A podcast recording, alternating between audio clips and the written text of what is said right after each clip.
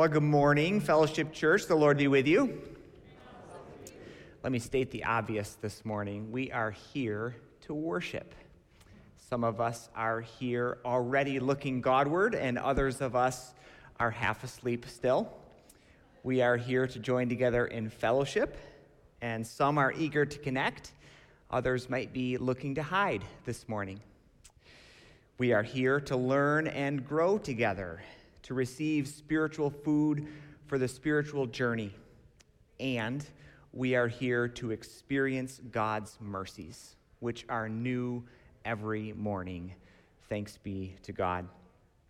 I invite you to hear these words as our call to worship this morning. They come from the book that we love, Psalm 81, which says, Sing aloud to God our strength Shout for joy to the God of Jacob. For God says, In your distress you called, and I rescued you. I am the Lord your God, who brought you up out of the land of slavery. Open your mouth wide, and I will feed you. I will feed you with the finest of wheat, and with honey from the rock, I will satisfy you.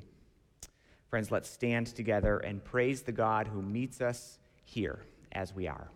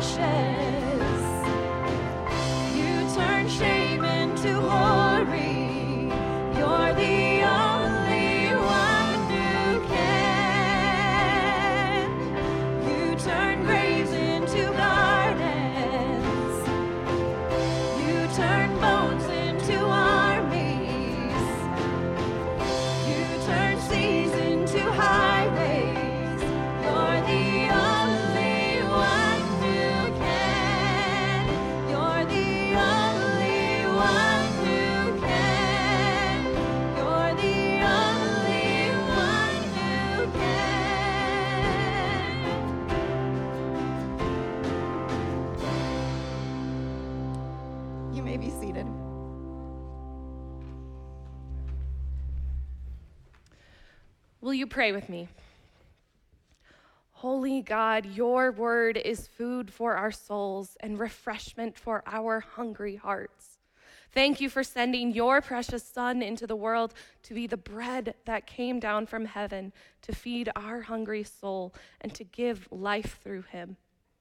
You have given us many good gifts in this world, and we thank you, but we must also confess that sometimes we love those gifts more than we love you. Help us to remember that these gifts of the world cannot fill us, for you are the only one who can. Forgive us for not being content and thankful. Forgive our selfishness. We often turn to you with our demands and expectations of what we can get from you. But you have given us a gift so great through your Son, Jesus Christ. Through you, we have strength for today and bright hope for tomorrow to see the blessings in our lives with 10,000 beside. Give us eyes to see your gifts, hearts to embrace all creation, and hands to serve you every day of our lives. Help us to love you more. We ask all these things in the name of Jesus. Amen. Will you join us in singing this next song as we continue in worship?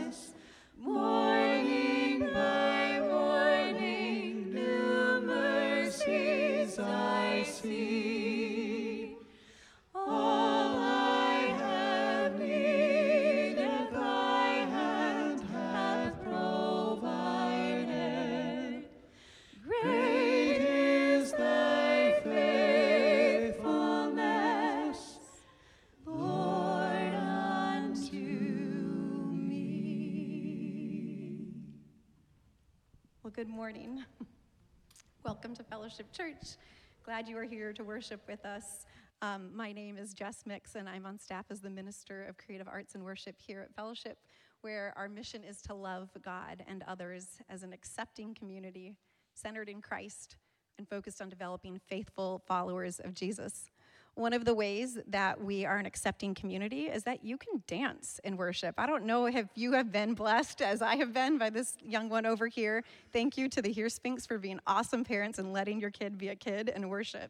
Um, another way we seek to be an accepting community is uh, it, we, we, want to know new people. So if you are new and you've stepped in these doors, um, we would love to know who you are. And one of the ways that you can make yourself known if you're ready to do that is that we have connection cards at the back there where um, the offering plates are, and you can pick one up and fill it out. And um, we'd love to get to know you a little bit better through that.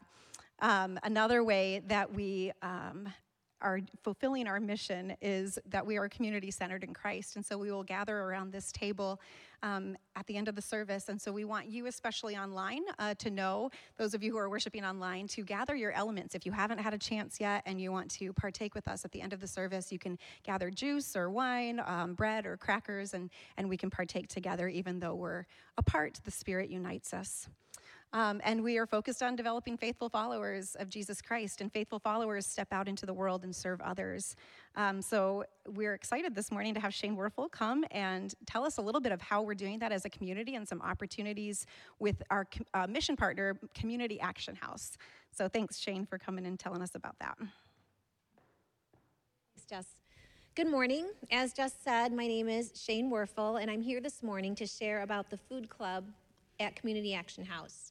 My involvement began last summer when my husband Bob came home from a consistory meeting and mentioned that Pastor Nate had discussed a unique opportunity for our church to continue in its partnership with Community Action House.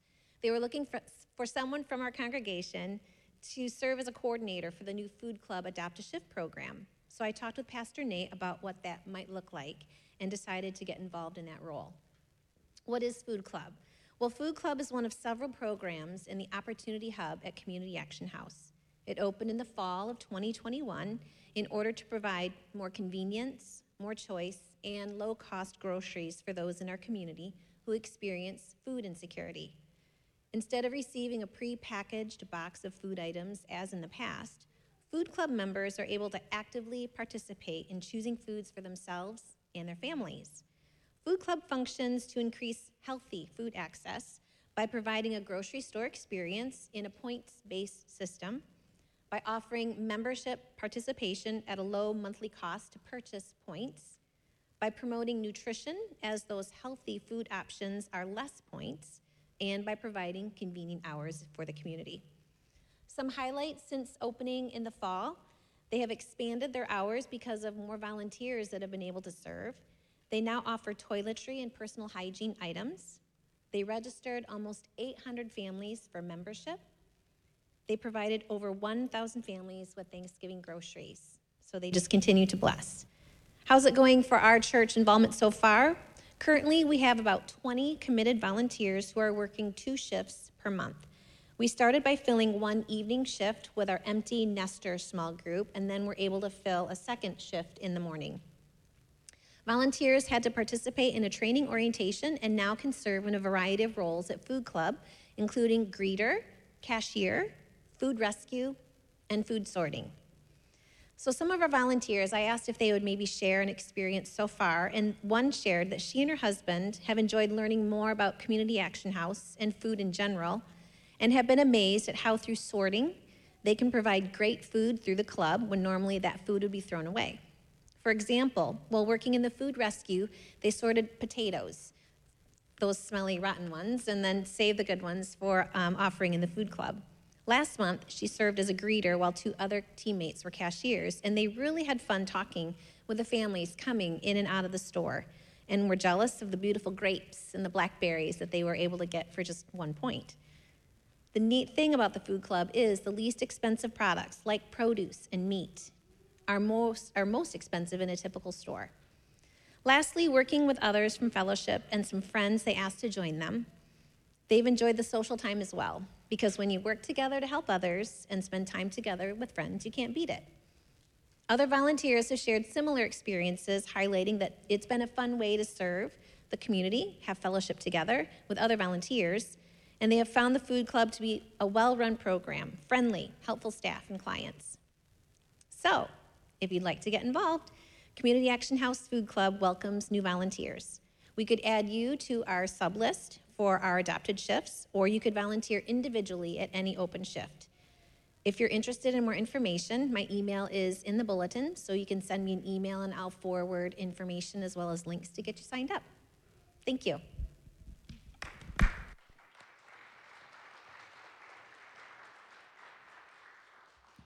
Thank you, Shane. And our partnership with Community Action House and many other um, outside missions here and uh, across the world are made possible by the giving of our gifts and our tithes and offerings. So thank you for being faithful givers. Um, if you would like to be partnering and you haven't had a chance to give, we have offering baskets at the back, and you can also give online. At this time, I'd like to invite our kids who are three years through eighth grade to head on out and go to your places of continue your, your worship um, uh, with Sunday school classes, and Miss Betsy is out there. And then, if all of us, we're going to stand, we can uh, sing together as we uh, quiet our hearts and really focus on God before we hear God's word spoken.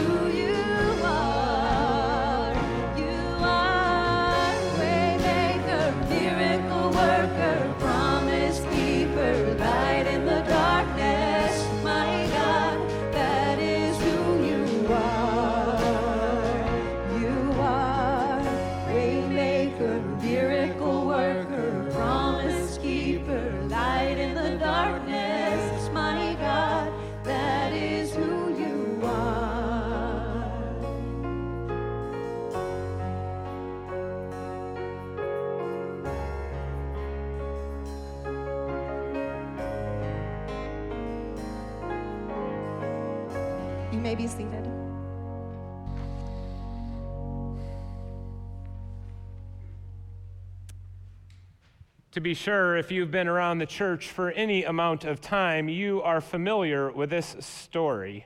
Even if this is your first time back to church after a long time uh, being away from church, my hunch is that you might even remember this one. It's in every single one of the Gospels Matthew, Mark, Luke, and John. It's in nearly, I, would, uh, I, I can't verify this, but I would contend it's in every single Sunday school, Sunday school curriculum. It's in every Young Life Club Talk series. It is a very familiar story. The story of Jesus feeding the 5,000 with five simple loaves and two fish. And maybe in my brokenness or blind spots, I, uh, when I was assigned to this uh, text on the preaching schedule, I was. Uh, not quite as excited. What new story are we going to muster up to tell the story again? It's just the same old thing. But thanks be to God, uh, the Gospel of John, uh, as uh, I believe God revealed to me a little bit this week, has got a little different twist. And there's some unique components to this story that I think could help us. I'm going to highlight three of those unique things about John, uh, and I hope that in highlighting those three unique parts about the Gospel of John's version of this story, we might discover afresh a little bit more about who we are as human beings that have been created by God, and also a little bit more about the very question that we've been wrestling with all of uh, 2022 Who is this man? That God might reveal to us a little bit more about who Jesus is. Before we uh, dive into this familiar story, let's pray. God, we thank you uh, that you uh, seek to reveal yourself to us through your word and through the word that we have uh, in your scriptures. And we pray that as we dive into that this morning, you might awaken our hearts uh, to the need that we have for you and the ways in which you uh, are the ultimate provider for us. In Christ's name we pray. Amen. John chapter 6, verses 1 through 15. Listen to the word of the Lord from the book that we love. After this, Jesus went to the other side of the Sea of Galilee, also called the Sea of Tiberias. A large crowd kept following him because they saw the signs that he was doing for the sick. Jesus went up the mountain and sat down with his disciples. Now, the Passover festival was near the festival of the Jews, that is, when he looked up and saw a large crowd coming to him, Jesus said to Philip, Where are we going to buy bread for all these people to eat? He said this to test him because he knew what he was about to do. Philip answered him, Six months' wages would not buy enough bread for each of them to get just a little. One of his disciples, Andrew, Simon Peter's brother, said to him, hey, There's a boy here with five barley loaves and two fish. But what are they amongst all these people? What are we supposed to do with that? Jesus said, Make the people sit down. Now there was a great deal of grass in that place, so they sat down, 5,000 in all. Then Jesus took the loaves, and after he had given thanks, he distributed them to those who were seated. So also the fish, as much as they wanted. When they were satisfied, he told the disciples, Gather up the fragments left over so that there's nothing may be lost. So they gathered them up. The, and the fragments and from the fragments of the bar, barley five barley loaves left there, there, they had eaten there was 12 baskets when the people saw the sign that they had done that had been done they began to say this indeed is the prophet who is coming into this world when Jesus realized that they were about to come and take him by force to make him king, he withdrew again to the other side of the mountain by himself. This is the word of the Lord. Who's hungry? It was the question that I had been longing to hear. I had been a pastor here for less than six months before I was invited to go to Nicaragua and visit some of our focus mission partners there. I found myself in, late in the afternoon sitting in a foster home with a number of uh, girls that lived in the foster home and some folks from the RCA, uh, hearing the stories of what it's like to be a foster child in Bluefields, Nicaragua. It felt like I had been traveling for days to get there. It was only really about 30 hours before that I had left my home uh, here in the morning and traveled uh, to Chicago before taking an afternoon flight from Chicago to Miami and then an evening flight from Miami to Managua, Nicaragua. Arriving late at night, we decided to stay at the hotel directly across the street from the airport. Literally, we walked to the airport. After a short night of sleep, we woke up the next morning to catch another flight from the west side of Nicaragua to the east coast of Nicaragua to Bluefields on a small prop plane with about 20 other folks. We traveled uh, a couple hundred feet above sea level uh, over to Bluefields. We got there in time for breakfast. It was an early morning, the first flight of the day. We had breakfast, and then we were given the chance to visit around Bluefields to check out the ministry sites that Adrian Bob and Bernadette Kelly um, led there in Bluefields two of our mission partners here at Fellowship Church. It was fascinating to see where their ministry began at the dump on the edge of town, their feeding club, the health center that they were working on, and then finally making it to Tabitha's, Tabitha's house, the namesake of their ministry that they have there. A two story building with the bedrooms up top with a number of girls, and then the main floor, the living space with a kitchen, an apartment for the house mom, and it was hot. And like I said, it felt like I had been traveling for days. And I was getting tired and pretty hungry, propping my eyelids open, trying to stay awake. I was pinching my legs uh, in my pockets so that I wouldn't fall asleep as I was hearing their story. I was uh, getting to the point what we call in the skipper house a little hankry, you know, that feeling when you're like, give me food now because I'm going to tear someone's head off. No, that's not entirely true. But I was also utterly dependent. I had no idea where I was. I had no car. Even if I had a car, I wouldn't know where to drive it. I had no way of getting what I was yearning for, which was some food and maybe a little bit of rest. And I was utterly dependent on the schedule of our host because I had no way of doing anything. I didn't know where I was. Finally, Adrian Bob, uh, after a, a, a lull in the conversation, stood up and said, Hey, who's hungry? Inside, feed me now. Outside, I could eat, you know. Have you ever been desperate for your next meal? Can't wait to eat, maybe even in a situation where you were utterly dependent on someone else? It seems to me that that is similar to the feeling that those gathered there on the other side of the Sea of Galilee, the crowds might have had.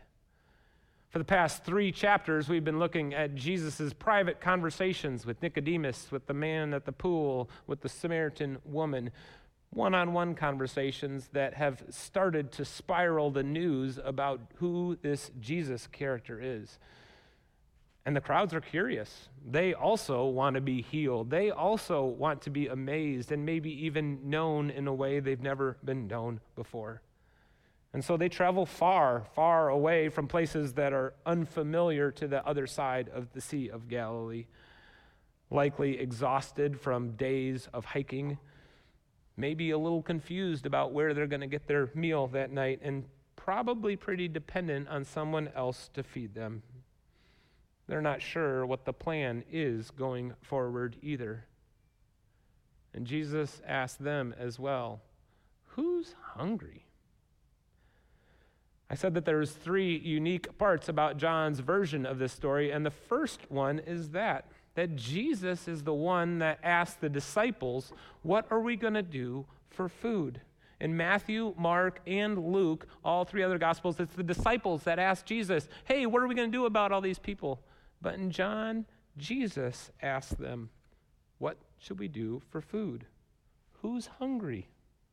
What are we going to do? Philip, one of the disciples, stands up, maybe, and utters the uh, incredibly obvious for him and the desperate, the, desperate situation that they had found themselves. It would take half my salary to get DoorDash food out here in time for these people to eat, and even then, they wouldn't have enough. Andrew chimes in This boy, he's got a couple boxes of crackers and a few cans of tuna. Maybe that'll help. We don't know exactly what their tone was, but the following question that Andrew asks, I think, insinuates a little bit of exasperation. When Andrew essentially asks, What are we going to do, Jesus? What are we supposed to do here, Jesus? My hunch is it's a question that we've all asked at moments of in our exasperation. What are we supposed to do, Jesus, when we're feeling depressed after what feels like 45 straight days of snow? What are we supposed to do, Jesus, when our middle school friend betrays us? What are we supposed to do, Jesus, when our relationship with our spouse is on the rocks? What are we supposed to do, Jesus, when our kids' disobedience is starting to have significant consequences on their lives? What are we supposed to do, Jesus, when we look at our bills and in light of our income and things don't match up? What are we supposed to do, Jesus, in the midst of our pain, our frustration, and our dependence? One thing I can be sure of is that in the midst of these moments when we're asking, What are we supposed to do, Jesus? Jesus sees you. Jesus asks the crowd, Who's hungry? Jesus knows their pain. Jesus has experienced their pain, their hunger, their desperation, their exhaustion. The first unique thing about John's telling of this story is that Jesus is the one that sees us in the midst of our hunger, in the midst of our dependence. What happens next in the story is common to all four versions. You know it. Jesus gives thanks, he breaks the bread, and everybody eats plenty, so much so that there's 12 baskets left. It's the miracle, you might say, of the story, even though John calls it a sign. But if we step into the story a little bit and wonder how it really went down, it, could have been pretty freaking hilarious. I mean, there's these people that are gathered in little grassy spots in the desert, and then they start passing the basket around and, and they start eating the bread, and then they start eating the fish, and then they notice that the bread and the fish aren't going anywhere. Hey, hey mom, isn't this the same bread, loaf of bread that you ate? Uncle Sherman, isn't this your fish that you ate from? How, are, how am I still eating from it? Parents look at each other and are like, hey, grab those middle school boys, bring them in. They can eat. We have endless supplies of food. This is better than the Golden Corral, it's free. I play that up a little bit because John's telling of this story highlights something that John, uh, John does something unique here. He says that the crowd has as much as they wanted. In the other three gospels, the crowd that was fed was simply satisfied. But in John, they aren't only satisfied, but they have as much as they wanted, which might insinuate that they had more than they needed. Maybe even gorge themselves a little bit, have a little food coma like we do on Thanksgiving Day. The second thing that John seems to pay close attention to is the reaction of the crowd. They had as much as they wanted. And at the end, after they had all eaten, John points out that the crowd is the one that said, Hey, here's a prophet. Here's a man from God. Let's make him king. Do you see what he just did for us? He took five loaves and two fish and multiplied them. Imagine what else he could do. What if we gave him filet mignon and French bread? Do you think we could get endless supplies of that too? What if we pay him taxes and he was the ruler of our army? Imagine how powerful our nation, imagine how powerful we would be. Jesus for president for 2022. Make him king. And yet, Jesus is the one that slips away, hides on the other side of the mountain. I think what John is articulating here is that the reaction of the crowd reveals something about our human nature. The crowd wanted Jesus to be king because he gave them a bunch of food bread and fish. It seems like Jesus knew that they were hungry not for his kingship over their lives, but they were hungry for more stuff, more bread. Which has me wondering not just who's hungry, but who are you hungry for? What if the story of the feeding of the 5,000 is an invitation for us to get curious about what we really desire, about what we're really hungry for? I mean, there's all kinds of things that are claiming to fill you these days, aren't there? Political leaders promise to fulfill your life with campaigns of more and better. If elected, I will make you have lower taxes and be able to fill your pocketbooks. If elected, I'll make your life easier by giving you smooth roads and fast trains. If elected, I'll make our nation even better than it is. Awesome, ep- an epic change from what once was. Marketing campaigns do the same thing, don't they? They don't promise just a good product, but they promise a better life. If you buy this lotion, you won't just be removed from wrinkles, but you will look and feel younger, invigorated. If you buy this car, yes, it performs well and it goes fast, but imagine the thrill every morning when you put this thing into drive. Your life will be awesome. Make us your insurance company, and yeah, our coverage will be good, but if something bad happens, life will be easy for you. Not just leaders or marketing campaigns, though. Maybe more tempting in our society today is the subtle power and allure of ideologies that claim to fulfill us. If you give your full allegiance to this party, you'll never have to ask questions about any position ever again because we'll tell you exactly what you should think. If you believe this about that, then you can be in the right and you can judge everybody that thinks differently than you. If you surround yourself with people that think just like you, then your life will be very full and very, very easy. How awesome would that be? Ideologies, leaders, marketing campaigns, and any other sorts of things, any number of things, are claiming to fulfill our lives today. In John's version of this story, Jesus asks us, Who are you hungry for. John is begging, is revealing to us the nature of humanity that we want more, that we want something to fulfill our lives. There's a yearning inside of each one of us that will never seem to be never seems to be satisfied. And it begs the question, who are you hungry for? What are you hungry for? After this, the crowd tried. After the crowd tried to make Jesus the king, uh, we skip. We could skip. A, there's a little section in here that we didn't read where uh, Jesus goes the other side of the mountain, and his disciples take the boat to the other side of the sea, and the sea, the storms come, and then Jesus walks on water and gets the disciples safely to the other side. We'll skip that part and jump to the second part of John chapter six, when Jesus teaches on what this miracle is all about. The rest of the chapter, he will expound on that to his disciples, but I just want to share with you one small part from John chapter 6, in the, starting in the 25th verse. And it's a sermon that Jesus is offering to the crowd that has now caught up to him on the other side of the sea. And it's from Eugene Peterson's version, The Message. Jesus says to the crowd, You've come looking for me again, not because you saw God in my actions, but because I fed you. I filled your stomachs and for free. Don't waste your time, your energy striving for perishable food like that. Work for food that sticks with you, food that nourishes your lasting life, food that the Son of Man provides. He and what he does is guaranteed by the Father to last. And then a little later, John or Jesus makes the first of his declarative I am statements. I am the bread of life.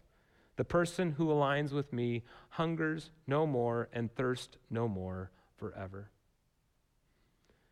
In John's telling of this famous story, Jesus makes abundantly clear that only when we feast on Jesus will the hunger and the, the yearning inside of us be fulfilled.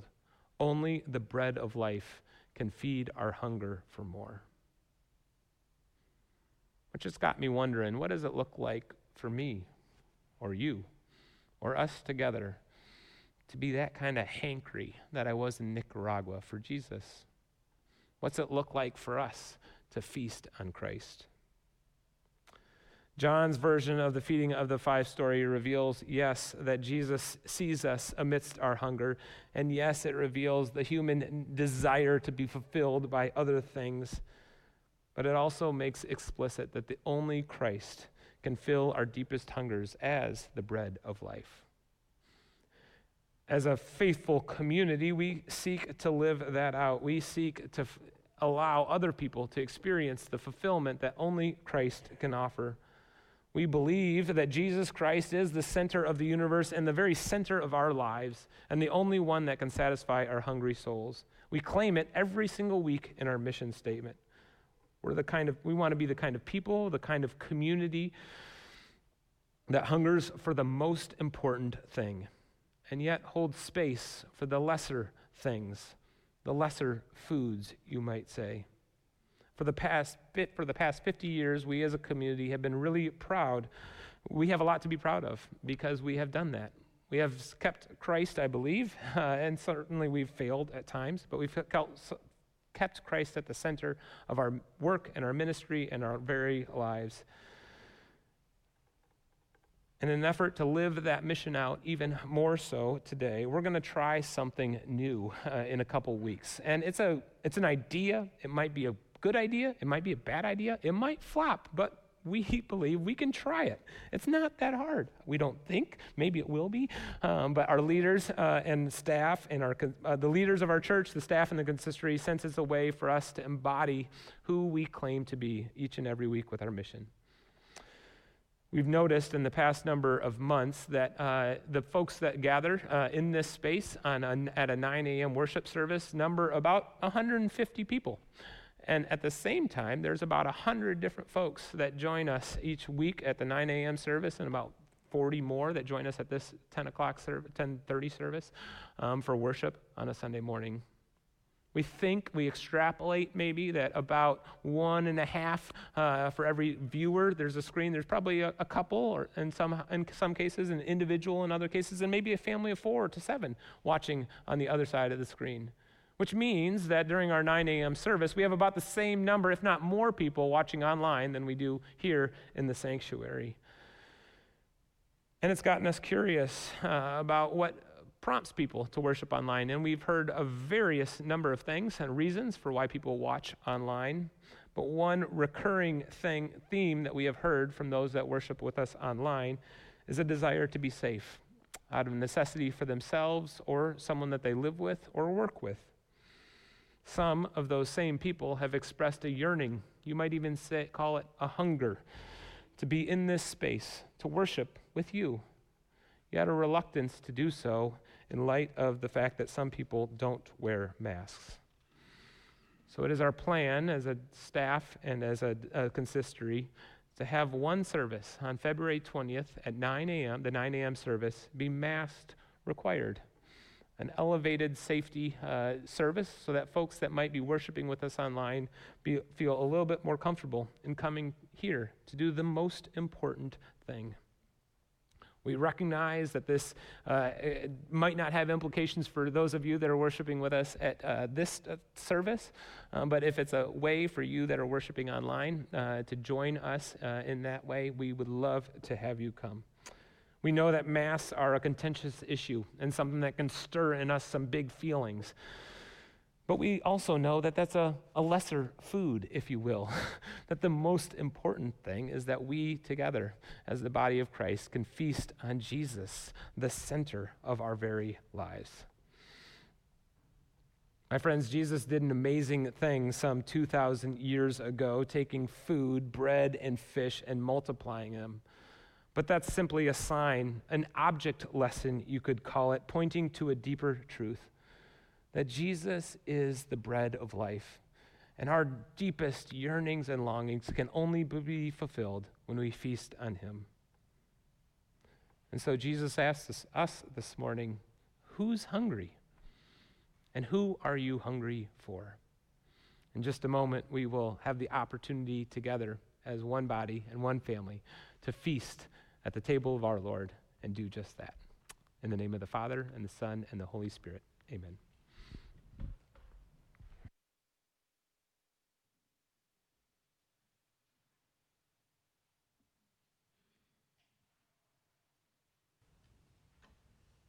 We invite you to join us in singing these words from John chapter 6. If you're not familiar with the melody, maybe by the second or third or fourth time we sing through it, you'll be comfortable with it.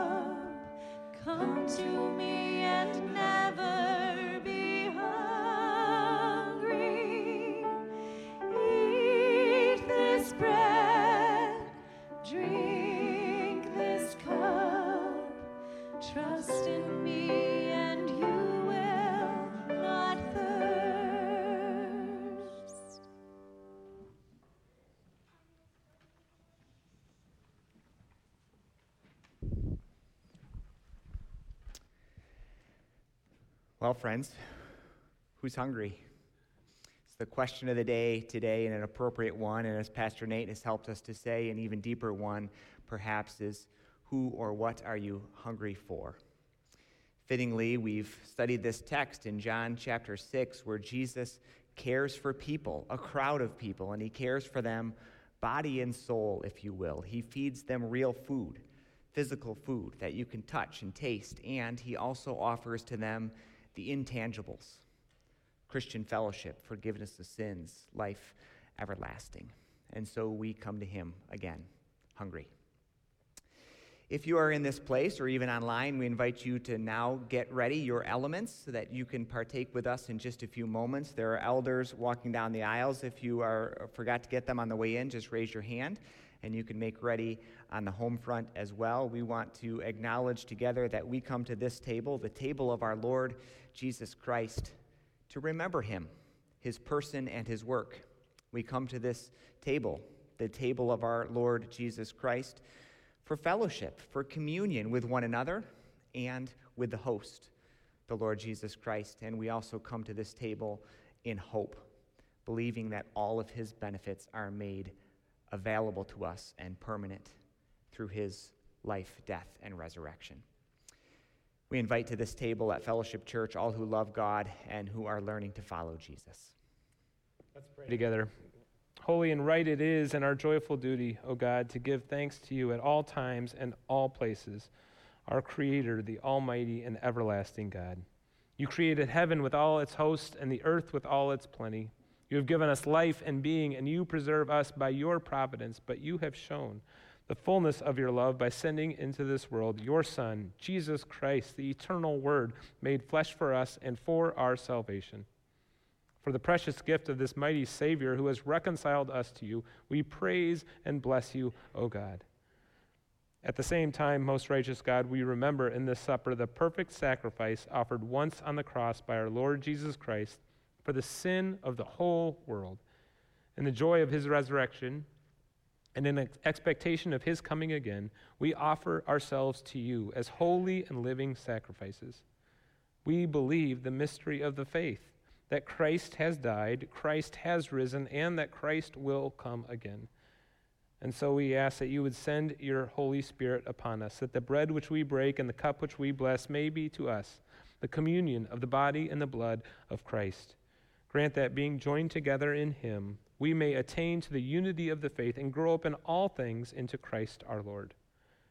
And as the grain has been gathered from many fields into one loaf, and these grapes from many hills into one cup, grant, O Lord, that your whole church may soon be gathered from the ends of the earth into your kingdom even so, come, Lord Jesus. Amen. Friends, the same Jesus who once gathered a crowd into fields of green and fed them, he would later gather his disciples around a table, and it was the very same night on which he would be betrayed. Even so, on that night, he took bread, and after having given thanks to God, he broke it and he gave it to his disciples, saying, This is my body given for you. I invite you to grab the piece of bread from your pouch, place it in your hand, and picture yourself now in those fields of green in the company of those sitting before Jesus.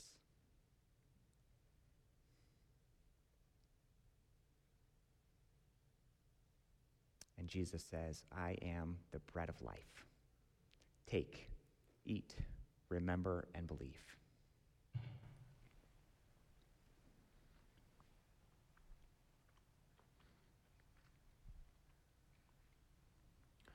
After they had supper, he took the cup and said, This cup is the New Testament in my blood. As often as you drink of it, do so in remembrance of me. I invite you to grab your cup, and if you haven't peeled it off, pop the top. And remember for a moment the sacrifice that Jesus made and the blood that was shed on your behalf.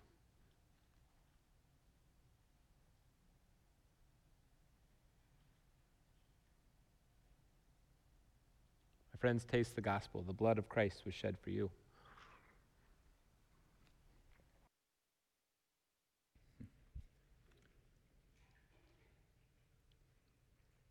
Friends, these are the gifts of God for the people of God.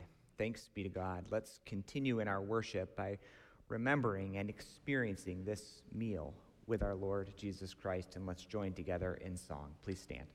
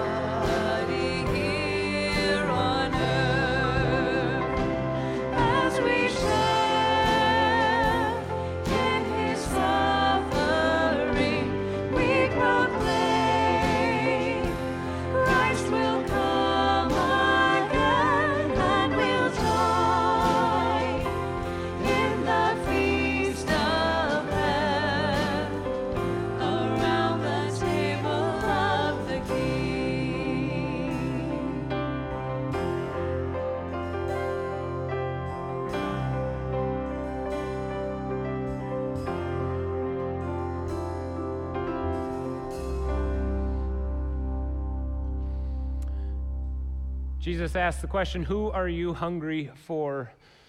I am the bread of life, Jesus says. Feast on me. As you consider how you might feast on Jesus this week, may the grace of Him and the love of God and the fellowship of the Holy Spirit be with you now and forever. Amen. Go in peace.